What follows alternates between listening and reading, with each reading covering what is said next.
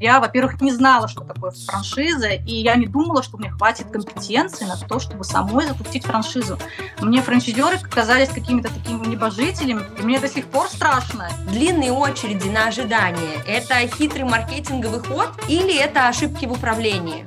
А я не хочу полного коллапса, я хочу, чтобы постепенно что-то чинить и создавать новое. Алина, грех не пользоваться спросом. Если вы думаете, что это ваш бизнес только, и вы можете делать то, что захотите, то это не так.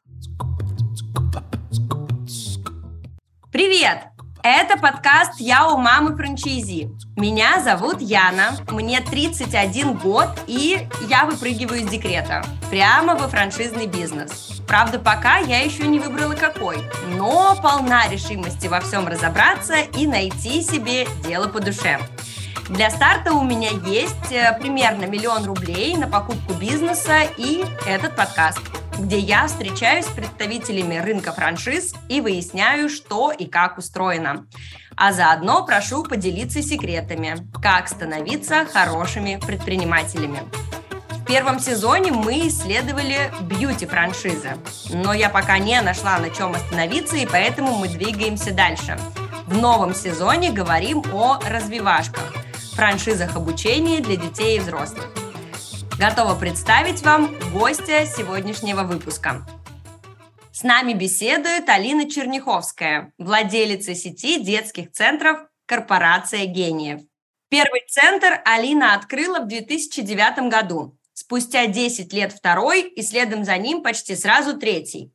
В 2023 году Алина открывает еще один собственный центр, четвертый, и все они расположены в Великом Новгороде.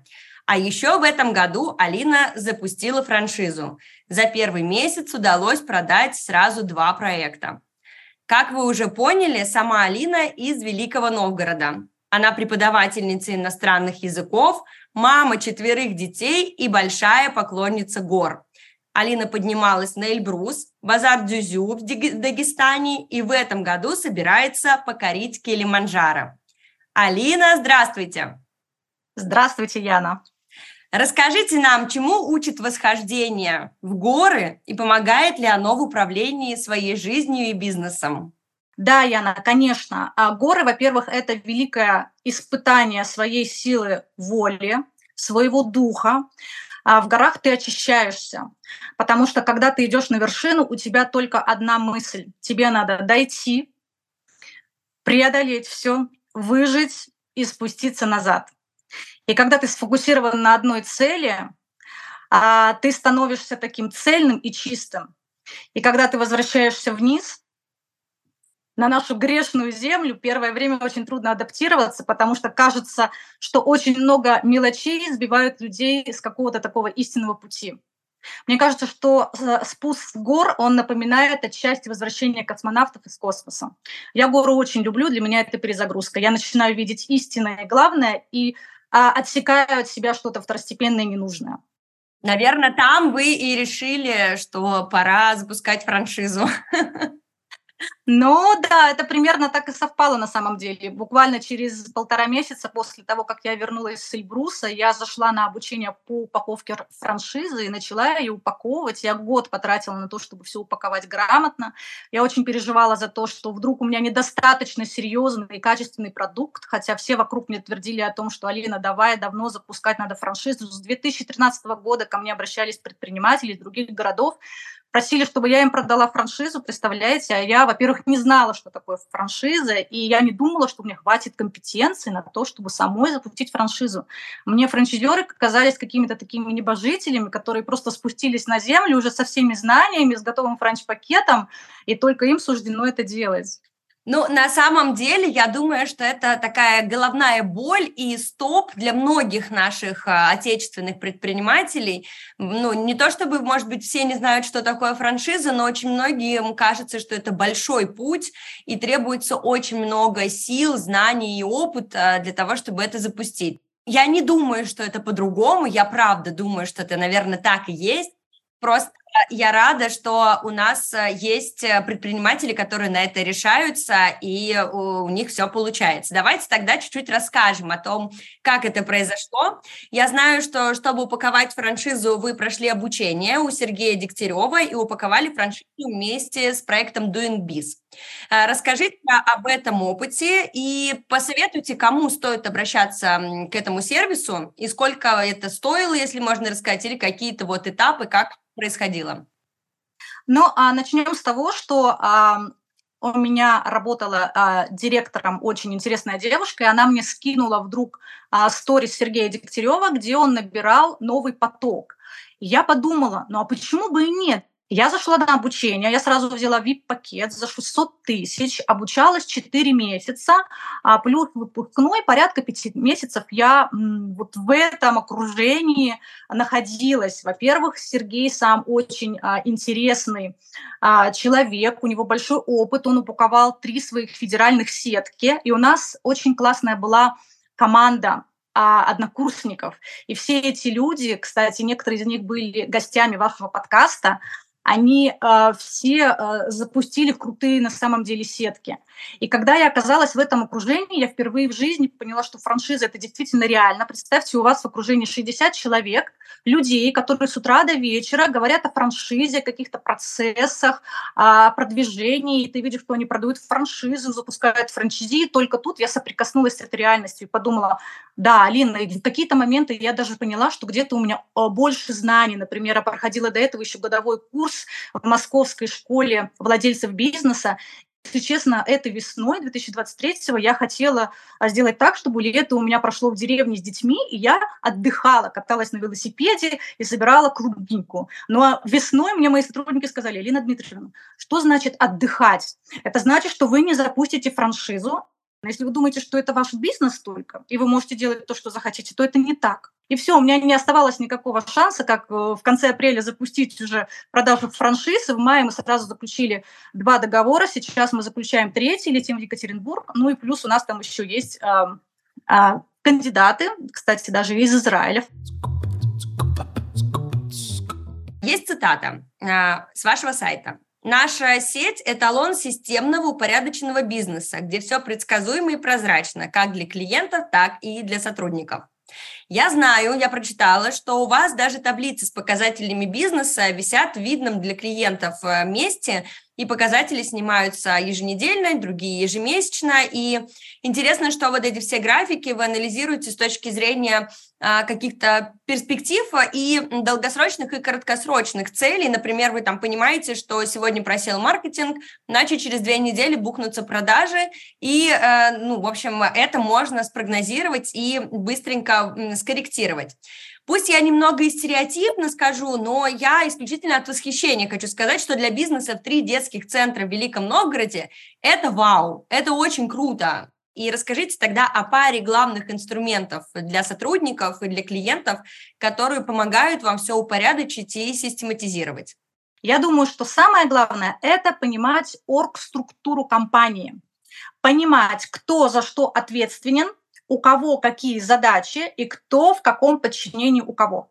Плюс у нас прописаны по каждой должности не только описание должности, но и все чек-листы вот по каждому поводу, как начинать смену, как заканчивать, как делать генуборку, как принимать оплату, что делать в этом случае, что делать в том. Вот это, я думаю, два основных инструмента. Это оргсхема и это вот эти все регламенты. Я вообще фанат структуры, у меня все структурировано. Я люблю таблички, не поверите, все чек-листы, все регламенты прописывала сама, я никому не могу это доверить, мне не кажется, ник- никто, кроме меня, не сможет это сделать.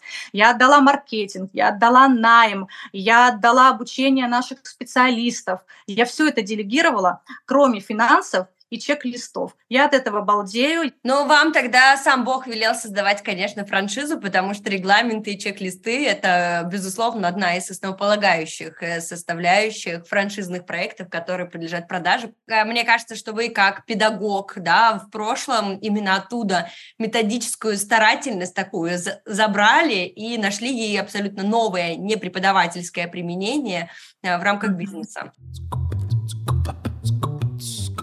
Яна, но страхи были. Да, конечно. У меня до сих пор страх.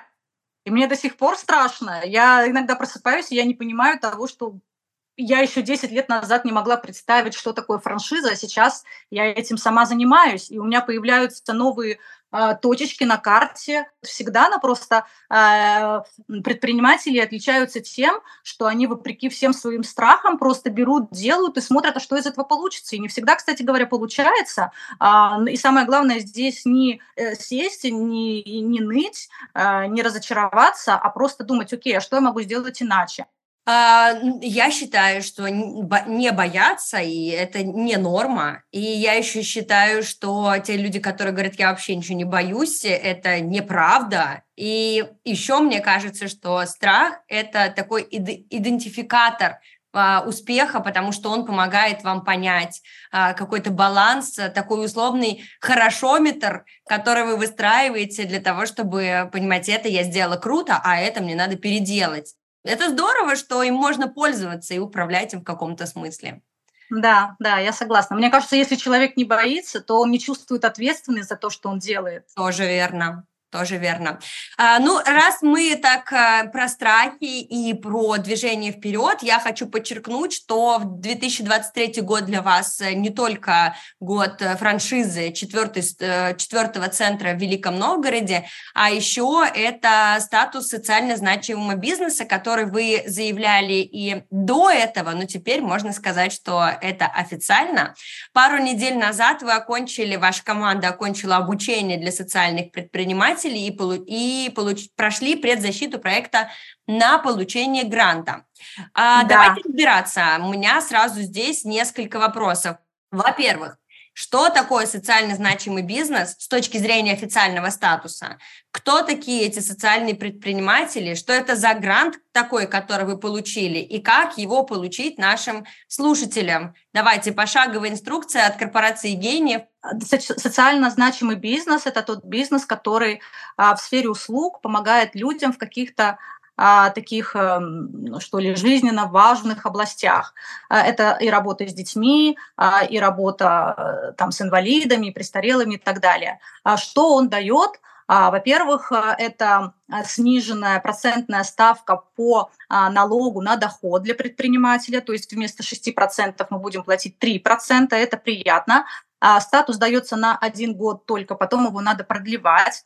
А потом, когда мы получили этот статус, нас пригласили на обучение в акселератор для социальных предпринимателей. А, там обучался мой маркетолог. Ей очень понравилось обучение, очень сильное.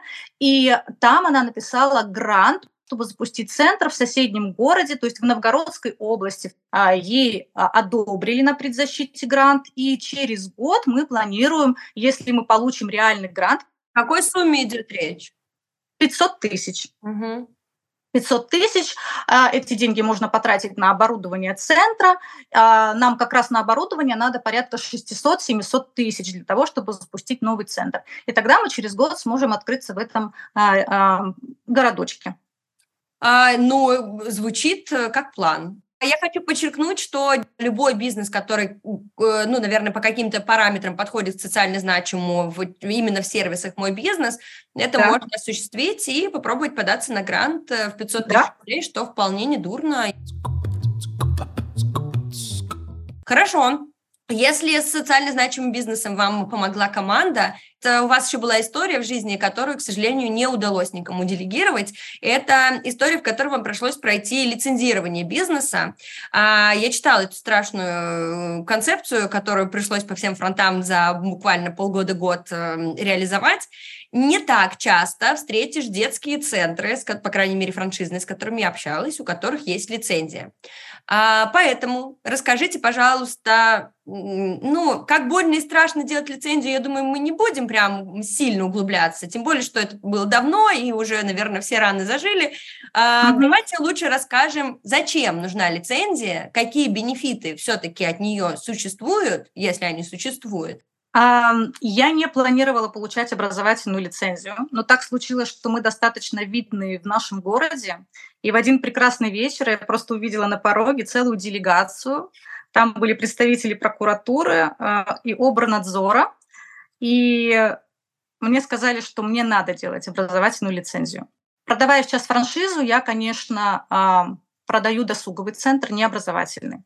Потому что новичку франчайзи, которому надо найти помещение, сделать ремонт, оборудовать, решать много вопросов бытовых, интернет, вывеска, CRM, ему не до лицензирования. Но если что, у нас есть полный пакет всех документов. Я прописала порядка 11 образовательных программ, которые все прошли и все залицензированы. То есть мы можем в случае чего предоставить весь этот пакет. Но это очень сложный процесс, и мало того, что он сложный, процессе, так еще и после этого, естественно, регулярные проверки ты проходишь, и Роспотребнадзора, и Обрнадзора на соответствие. В случае чего у ваших э, франчайзи есть соломка, которую вы можете подстелить чего да. ну, далеко не у всех есть. И это огромное преимущество, на мой взгляд, в образовательных учреждениях это, это важно. И как вы подсветили uh-huh. тоже, что для клиентов это важно. Но действительно, если есть какой-то значок да, того, что эта история лицензирована, возможно, для многих это будет являться последним решающим фактором выбрать там корпорацию гениев, а не какой-то другой проект возле дома, который можно было бы отправлять своего ребенка. Яна, я хотела бы, пока не забыла, просто выразить свое восхищение перед тем, насколько вы тщательно подготовились к нашей встрече. Сколько вы всего изучили, копнули, прочитали, узнали. Это очень Спасибо. классно. Спасибо. Мне, мне очень приятно, что а, мои гости это замечают, потому что это, правда, большая, большая работа, а, которая находится за, за площадью того, что выходит в итоге в эфир.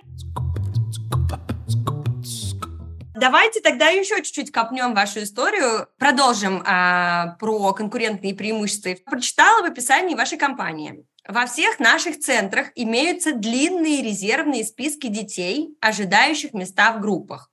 Насколько я а, сейчас э, длинную подводку сделала, а потом вы предложу вам ответить. Насколько mm это релевантно в 2023 году говорить о высоком спросе, который вы не можете реализовать? Поясню. А в бьюти-сезоне мы разговаривали с предпринимателями, которые рассказывали, что они искусственно, наоборот, занижают загрузку своих сотрудников на день, неделю, месяц, э, чтобы была возможность принять случайного прохожего, условно говоря. И это имеет огромный спрос, то есть более 50% клиентов загревают загрузку день в день, за день, ну, то есть она заполняется мгновенно. Как это происходит на рынке образования? Длинные очереди на ожидание – это хитрый маркетинговый ход или это все-таки, ну, то есть создание искусственного спроса, или это ошибки в управлении? Зачем нужны длинные искусственные очереди? Они на самом деле не нужны, а, потому что нам неудобно перед клиентами, которые ожидают места иногда год, иногда два, а, и мы понимаем, что нам надо расширяться, возможно, еще и еще, но тоже у нас э, как бы внутренние резервы, наши ресурсы, они не бесконечные, потому что при резком расширении э, я боюсь, что мы потеряем где-то в качестве. А, это первое. А, то есть у нас длинные резервные списки, потому что мы набираем классных специалистов, а, мы плюс их а, обучаем еще дополнительно, мы контролируем их работу. Плюс еще, наверное, здесь иногда перебор с маркетингом. То есть а, был такой год, когда у нас в одном центре там было записано там, 200 человек детей, практически столько же детей было в резервных списках, и я понимаю, что мы просто перелили маркетинг. Естественно, эти люди не стали никого ждать, они просто разошлись по соседним центрам, и соседним центрам очень повезло в данной ситуации, потому что они маркетингом не занимались, а у них были готовые клиенты.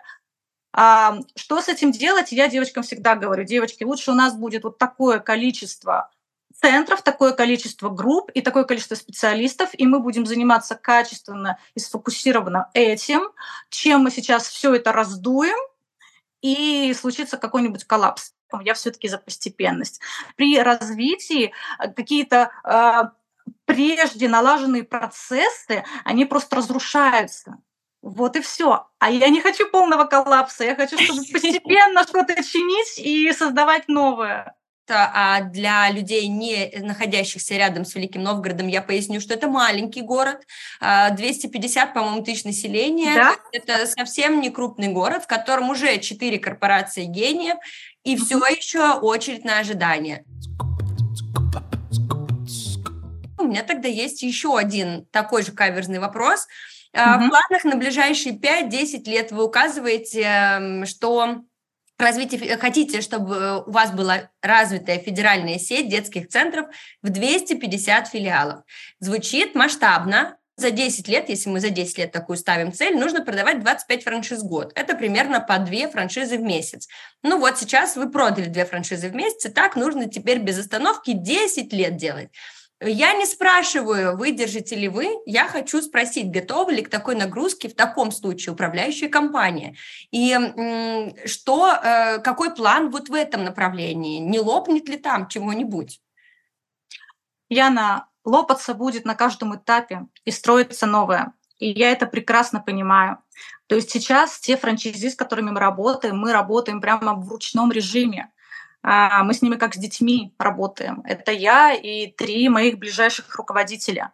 А, мы делаем практически все. А, мы помогаем проводить собеседования. Мы потом беседуем с их сотрудниками, рассказывая о программе, которой они будут заниматься. Мы находим их подрядчиков по маркетингу, вплоть до того, что иногда мы общаемся сами с арендодателями. То есть очень много всего делаем. У нас уходит очень-очень много сил. И я прекрасно понимаю, что когда а, будет а, появляться все больше и больше франчайзи, надо будет а, выстраивать по-другому совершенно УК, надо будет брать аккаунт-менеджеров, которые будут а, вести наших франчайзи оно все будет выстраиваться в процессе. Как вот недавно мне написал Николай, а, это совладелец Алтайской здравницы, он сказал, что наступает а, три кризиса, когда 7 франчайзи, 12 и 20, потому что там полностью перестраивается команда. Я к этому, в принципе, внутренне готова. Я понимаю, что будут изменения. Будем решать эти все вопросы по мере их поступления примерно как в горах, да, ты точно понимаешь, как начать, а дальше уже, ну, по ходу разберемся, есть инструменты, есть с собой рюкзак, и можно по дороге пересматривать концепцию, взять паузу или наоборот э, добраться, добраться до точки на последних силах.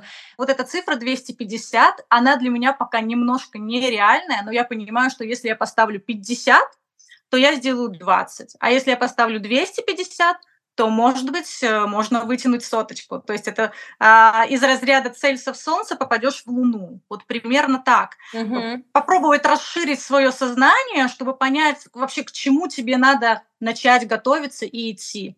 А там, там как пойдет. Здорово. Э, здорово, что вы, ну, в общем, ставите такие амбициозные цели, а главное еще и важно, мне кажется, для предпринимателя а, навык э, понимать, что ты должен целиться в солнце, но можешь попасть в луну и не расстроиться от этого, а наоборот да. посчитать это таким же преимуществом. А, раз мы заговорили о Николае из Алтайской здравницы, э, при подготовке к интервью выяснилось, что вы знакомы с большинством гостей, которые у нас были в подкасте, а, что, во-первых, э, приятно, а во-вторых, конечно, подчеркивает нашу гипотезу, как создатели подкаста про франшизы. Наша гипотеза заключается в том, что этот рынок очень тесный, дружелюбный, мы его ласково называем большое болото, а, в котором на разных уровнях э, э, плавают разные рыбки, и все друг друга знают. А, кто-то является партнером, кто-то является наставником. А, расскажите, пожалуйста, вы говорили, что с одними вы учились, а другие вас учили. Что это были за встречи и где учиться будущим франчайзи? А мы, я училась у Сергея Дегтярева, и он каждые две недели приглашал к нам очень а, интересных владельцев крупных сеток, и мы просто имели возможность задавать им любые вопросы. Это был Юрий Белонощенко, Бэби Клуб, это была Татьяна Шутова, For Hands, это был Стоянов, Игорь Стоянов, Персона, а, ну и плюс очень крупные подрядчики, Иван Зербилов, который разрабатывает интересные сайты, а, Петроченков, насколько я помню, если я не ошибаюсь, это маркетинг. То есть у нас была возможность а, прикоснуться к таким ну, а, светилам, что ли, да, таким крупным очень игрокам. А училась я вместе с Евгенией Конычевой, это Idol Face, а, с Николаем, Алтайская здравница. А, с Артемом, у которого Glow, это коворкинг парикмахерских.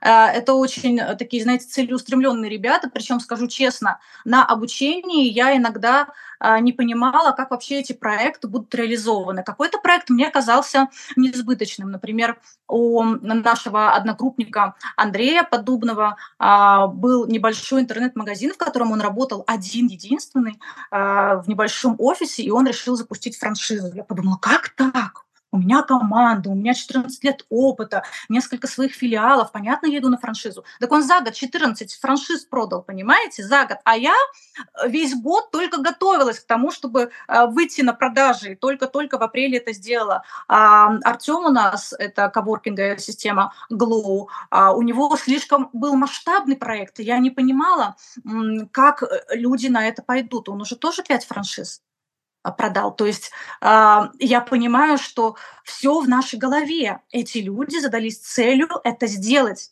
И они это делают, несмотря на то, что со стороны это кажется невозможным для, вот, для наблюдателей. И то же самое, мне кажется, что моя жизнь для кого-то является э, ну, какой-то загадкой, я не знаю. Возможно, кто-то думает, что у меня есть э, какие-то, там, бабушка в Бразилии, муж олигарх. На самом деле у меня муж моряк, которого я не вижу по полгода в году. Э, я живу в загородном домике, у меня четверо детей, но двое уже больших, они в Питере, и двое малышей. У меня нет тут ни няни, ни помощницы, потому что не все хотят ездить в деревню. Я просто организовываю свой день так, что у меня э, с утра бытовые моменты, потом там детский сад, школа, потом работа, вечером кружки у детей, потом я с детьми приезжаю домой, укладываю, занимаю, вернее, кормлю, занимаюсь с ними, укладываю, потом опять работаю. Я еще люблю выходить в ночную смену и поработать. Вот. То есть просто все организовано очень четенько. А, и это на самом деле это структура, это регулярные действия, это дисциплина, это, это планирование, это Google календарь, это заметки в телефоне, а, ну и все, это план на каждый день. Я никогда не лягу спать, если у меня нет плана на следующий день. Давайте с вами двигаться к заключению. Мы обычно играем в Блиц, а, но здесь э, это будет супер Блиц. Не Блиц, а супер Блиц. Я вам приготовила. Так. Давайте угу. с вами создадим рейтинг приоритетов мы mm-hmm. будем создавать топ-3 важнейших элемента детских бизнесов с разных сторон. Я вас попрошу рассказать об этом со стороны предпринимателя и педагога, что самое важное в детском бизнесе, топ-3. А со стороны родителя, как вы считаете, и со стороны ребенка. Я думаю, что большинство пунктов будут разные, но от этого и интересно. И пока вы думаете, я начну с себя и расскажу со стороны э, та, потенциального франчайзи, какие топ-3 кажутся мне самыми важными. Угу. А, мне больше всего кажется философия продукта. На первом месте я для себя ставлю. То есть это учение, течение, книга, программа, которая взята за основу угу. школы. Uh-huh. То есть э, то, из, э, из чего вырастает вообще вся концепция. Мы не просто учим детей, потому что мы умеем это делать, а мы это делаем с каким-то глобальным подходом. Второе, что я считаю, это внешняя оболочка. Я не знаю почему, но я не могу без нее, без нее никуда. Это красивый сайт, красивые интерьеры, красивые маркетинговые предложения. Это то, что я вижу как потенциальный франчайзи и понимаю, о, ребята занимаются, возможно, у меня профдеформация, я маркетолог по образованию, uh-huh. и, и, и я не могу, я не могу без этого. А, и третье, что я для себя выделила, это потенциальный рост бизнеса, но именно в одной точке. Меня интересует всегда, как потенциальную франчайзи, а, так, такой страх у меня есть, что мне типа не хватит в одной точке того, что мне предлагает мой партнер. Я захочу uh-huh. зарабатывать больше именно в одной точке, не открывая новые э, э, центры. И э, есть ли потенциал к наращиванию дополнительных услуг, увеличению мощностей и так далее и тому подобное. Вот это мои топ-3 детского бизнеса и вообще, наверное, бизнеса по франшизе, которые меня э, беспокоят. Давайте попробуем с вами создать э, топ-3 э, того, что для вас, как для создателя э, франшизы или как для создателя вас лично кажется тремя самыми важными составляющими детского проекта. Экосистема внутри. Угу. То есть вот эта особая атмосфера доверия, любви, экологичности. Второе – это структура, вот то, о чем я писала, когда понятно, кто за что отвечает, кто что делает. И, наверное, только третье – это продукт. Знаете почему? Потому что мы берем у нас прописаны все поурочные планы, у нас есть все программы. Но самое главное здесь, вот в, в эту, эту экосистему принять хорошего специалиста, и хороший специалист пойдет именно в эту экосистему и структуру.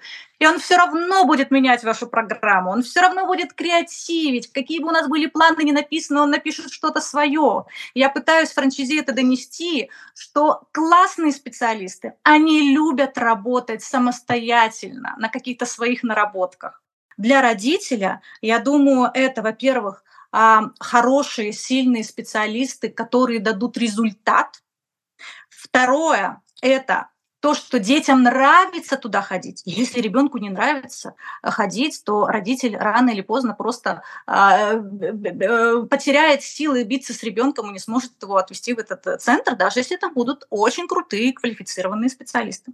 И третье это близко к дому. Для детей это в первую очередь им должно быть классно в этом месте. Они туда бегут. Они любят администратора, они любят своего специалиста, им нравится друг с другом общаться. Это первое. А второе, им интересно на занятиях узнавать что-то новое, потому что наши специалисты, они так проводят занятия, это, как знаете, игра одного актера, это какие-то персонажи, это какие-то испытания, то есть это не просто сидение за партой и какие-то скучные занятия. Поэтому а, им интересно познавать. Мы говорим о том, что мы вызываем в них познавательный интерес. Мне в, в этом ответе супер блица. Больше всего мне понравилось, что у вас появилась в руках ручка и листочек. А второе, что большую часть вопросов вы отвечали с рукой на груди. А, просто как, как, этот, э, как инаугурация президента, а, как клятва, а, как клятва в церкви. Э, это, это очень здорово, что, во-первых, вы настолько серьезно подошли к ответу на вопрос, во-вторых, что мне, я на тысячу процентов согласна с рейтингом, который вы составили, и э, мне кажется, что это важно всем осознать, что в, особенно в детском бизнесе, в образовательном секторе слишком много mm-hmm стейкхолдеров и слишком много интересантов, и у них у всех абсолютно разные цели. А, и вот в квинтэссенции всего, когда ты на, на всех э, полях поиграл, да, и ты можешь создать действительно тот продукт, э, в котором, э, в котором могут твориться все, и всем будет комфортно. Вот создание этого классного такого вкусного супа, а, который всем да. нравится. Это та самая главная цель, которая вообще нужна для бизнеса, а для детского, наверное, особенно. И передать экосистему, наверное, сложнее всего франчайзи. А, перенять ее, но тот, кто ее действительно точно так же, как и ты, и твоя команда ее вкусил, уже не будет прежним и сможет создать действительно грамотный продукт, а все остальное уже приложится. Прежде чем мы закруглимся и объявим конкурс, я хочу сделать подарок вам от нашего подкаста и от наших друзей компании «Ямайка». Ямайка шьет свой текстиль и печатает на нем принты всевозможными способами. Делает она это в розницу в своих принтериях и на мероприятиях, и оптом. Униформу для бизнеса, коллекции для дизайнеров и мерч для звезд. От нас и Ямайки мы отправим вам фирменный шопер с логотипом подкаста «Я у мамы франчайзи» и сертификатами на услуги Ямайки. Подробности о Ямайке наши слушатели могут узнать по ссылке в описании. Я хочу перейти к объявлению конкурса, который мы проводим а, в сезоне образовательных франшиз. А, это конкурс, в мы предлагаем нашим слушателям погрузиться в детали того, о чем рассказывает наш гость, и задать ему вопросы о франшизном бизнесе, об образовательной э, сфере э, или прямо напрямую о продукте, который продает наш гость. Мы все вопросы собираем по окончании сезона, мы их все раздадим нашим гостям. Гости ответят на эти вопросы, и э, самым лучшим и классным вопросом мы вручим подарок от э, каждого, кто был у нас в подкасте. А, прежде чем мы расскажем, что принесла Алина, я хочу сказать, э, во-первых, что мы подвели итоги бьюти-сезона, наградили всех, э, кого могли наградить, и ответили на все вопросы, которые э, нам предоставили наши слушатели. Все вопросы и все ответы находятся в двух местах местах. Это Яндекс Дзен, а, все текстовые вопросы, А, все аудиоверсии ответов находятся в нашем телеграм-канале «Я у мамы франчайзи». На бьюти-сезон отвечали и Игорь Стоянов, и Татьяна Шутова, и Антон Дерконос, и многие другие. А, а для того, чтобы поучаствовать в конкурсе на, в образовательном сезоне, нужно задавать вопросы в нашем телеграм-канале или в Яндекс.Дзене, или а, можно найти любые другие способы с нами связаться. Мы везде открыты и готовы к общению. А, так вот, если у вас появляются вопросы, пишите, и мы а, и с Алиной, и с другими гостями нашего подкаста с радостью будем разбираться в деталях каждой франшизы. А теперь Алина расскажет нам, что она подготовила в качестве подарка. Ну, Яна, что может быть лучше книги? Хорошие Ничего. книги, поскольку и поскольку наши слушатели, да, это все-таки предприниматели, то я решила подарить книгу Сэма Уолтона. Называется она «Walmart». Сэм Уолтон – это крупнейший американский предприниматель. А, и книга написана, это автобиография. Он написал, как он строил эту сеть супермаркетов. Мне очень нравятся такие предприниматели, а, как Сэм Уолтон, как владелец сети Zara, как а, основатель Nike, Фил Найт – именно тем, что они, знаете, они с самого начала до самого конца они были постоянно погружены в какие-то процессы бизнеса. Они знали своих сотрудников, они проходили по цехам, а, они сами укомплектовывали полки. Я не знаю, почему мне это близко, потому что я до сих пор могу принимать участие в какой-то генуборке, в разборке карточек. я получаю какой-то особый кайф от этого. Невозможно постоянно работать за компьютером, мне хочется еще выходить а, туда, в поля, Поэтому вот эту книгу я хотела бы презентовать. Она меня когда-то очень вдохновила и сказала мне, да, Алина, не все владельцы должны сидеть в кожаном кресле и только заниматься стратегией. Да, то, что ты делаешь, это нормально. И это здорово. Я предлагаю вам примерно такую же фразу написать где-нибудь э, на корочке книги, потому что, возможно, ага. она станет вдохновением для а, того человека, который получит эту книгу. А, поэтому, ага. ребята, друзья, слушатели, пожалуйста, участвуйте в нашем конкурсе в Телеграме или в Яндекс.Дзене или в комментариях э, к подкасту, если комментарии доступны на той аудиоплатформе, на которой вы слушаете нас.